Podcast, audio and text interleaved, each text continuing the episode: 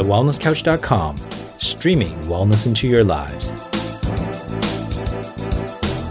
Welcome to This Week in Wellness with Brett Hill.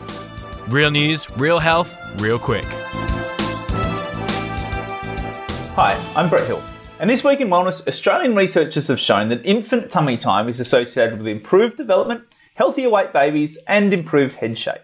It was also linked with improved social and cognitive functioning, as well as walking. The study, published in Pediatrics, supports already present World Health Organization recommendations, promoting 30 minutes of tummy time a day and linking it to improved motor development and reduced plagiocephaly. They also recommend one hour of unrestrained play and no screen time for kids under one. Unfortunately, the authors of this study note that there is poor uptake of these recommendations and hope that more priority will be given to promoting them. While 16 articles representing over 4,000 participants from around the world were used in this review, the authors did note that these were observational studies rather than randomized controlled trials, and thus potentially subject to selection and performance bias. As always, the links are in the show notes. My opinion on this is that whilst these are only observational studies, they do certainly match with clinical experience of many chiropractors and health professionals all around the world, and they do match in with expert opinion. So I tend to think that this is right on the money, this one. You know, it's a cheap thing, it's a quick thing, it's a very simple thing to do, and it would be fantastic if we could see this promoted and implemented more and more for kids all around the world. It's such a simple thing, but can make such a big difference.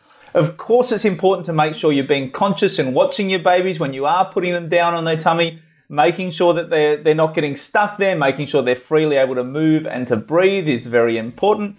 But it really does fit into a much more important, bigger picture when we talk about nature play for our kids. You know, I think giving our kids an opportunity to move, to not be on screen time, to use their bodies, you know, ideally, if we can do it outside and in nature, give them a variety of stimuli Make sure that they're getting that variety of sights and sounds and shapes and textures and 3D images rather than just 2D images. Making sure they're getting fresh air and sunlight. You know, these are very simple, often free things. In fact, almost always free things you can do to really help accelerate and to expedite the development of your child and make sure they're growing up to be as healthy and as vibrant as they possibly can be. I think it'd be great if as much time and resources were given to promoting these health promoting activities as there is to focusing on other, much rarer potential risks that are often highlighted and drummed into new parents. So give your kids a chance to explore the world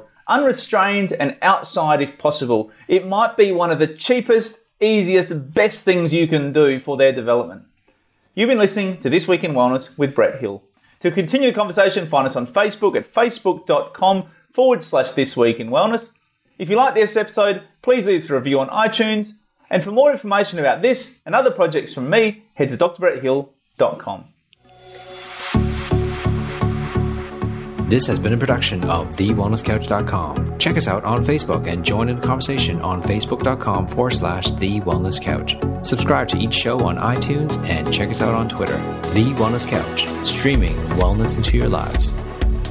Whilst the Wellness Couch presenter endeavor to provide accurate and helpful information to their listeners, these podcasts cannot take into account individual circumstances and are not intended to be a substitute for health and medical advice from a qualified health professional. You should always seek the advice of a qualified health professional before acting on any of the information provided by any of the Wellness Couch podcasts.